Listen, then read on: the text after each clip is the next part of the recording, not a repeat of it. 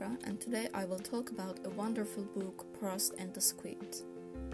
Proust and the Squid chronicles the journey of the reading brain over the past 5,000 years since writing began, and also cover the course of a single child's life, showing in the process why children with dyslexia have reading difficulties and singular gifts. My friends and I were responsible for the sixth chapter of this remarkable book and I want to start with the most interesting ideas in my parts, in my opinion. I divided my parts into three main topics. First was the difference between accuracy and fluency. I learned that there is a big difference between these two actually, and that it was hard to notice in children.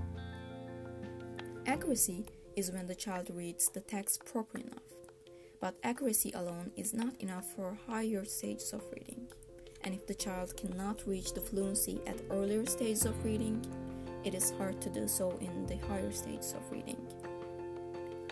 This problem is hard to notice because it does not have obvious symptoms like developmental dyslexia or intervention, and I think this is a big problem.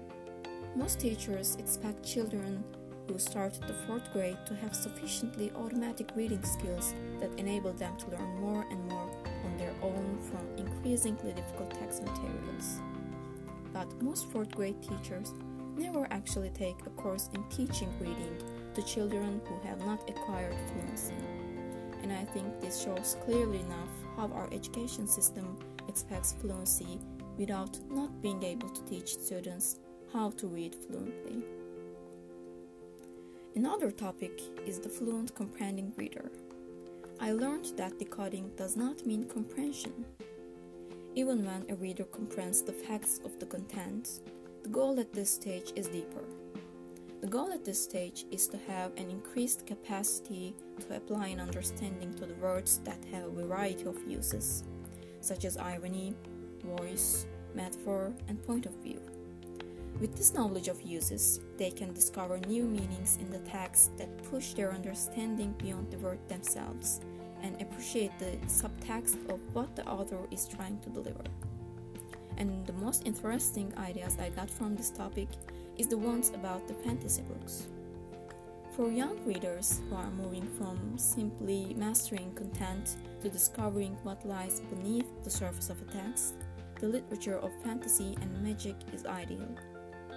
And I think I can confirm that because I also grew up, grew up with reading these fantasy books like the Percy Jackson and Olympian series and Harry Potter series. Since they open to different universes, everything is different and nothing is ever as it seems in these worlds.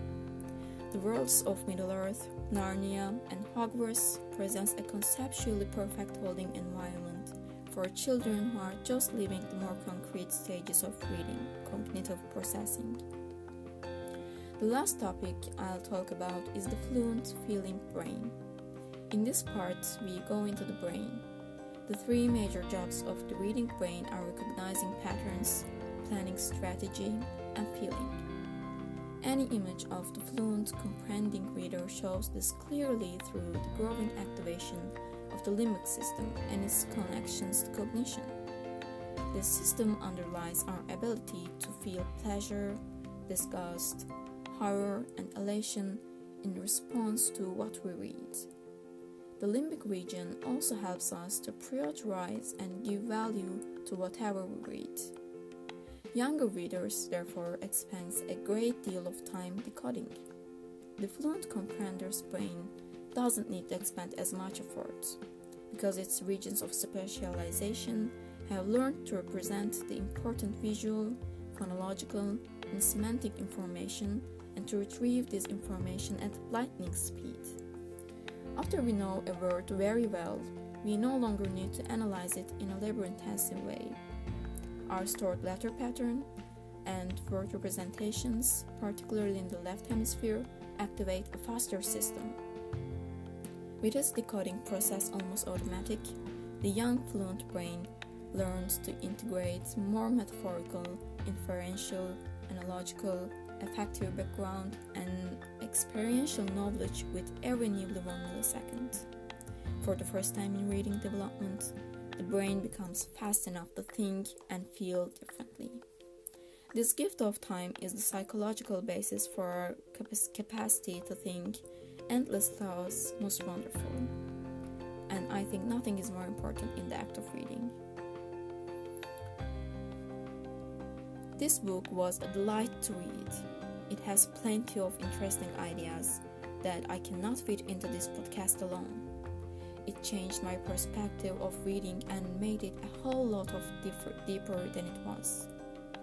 I did not have and still don't have any challenges about reading, and I did not know this much information about the difficulties that so many people and children has to face.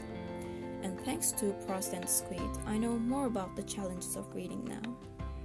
That was all I wanted to say about the book and the many ideas it contains. Thank you for your attention and thank you for listening.